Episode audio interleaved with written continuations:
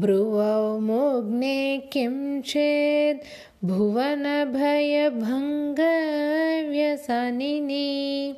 त्वदीये नेत्राभ्यां मधुकररुचिभ्यां धृतगुणं तनुर्मन्ये संये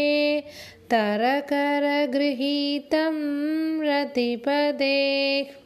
प्रकोष्ठे मुष्टौ च स्थगयति निगूढान्तरमुमे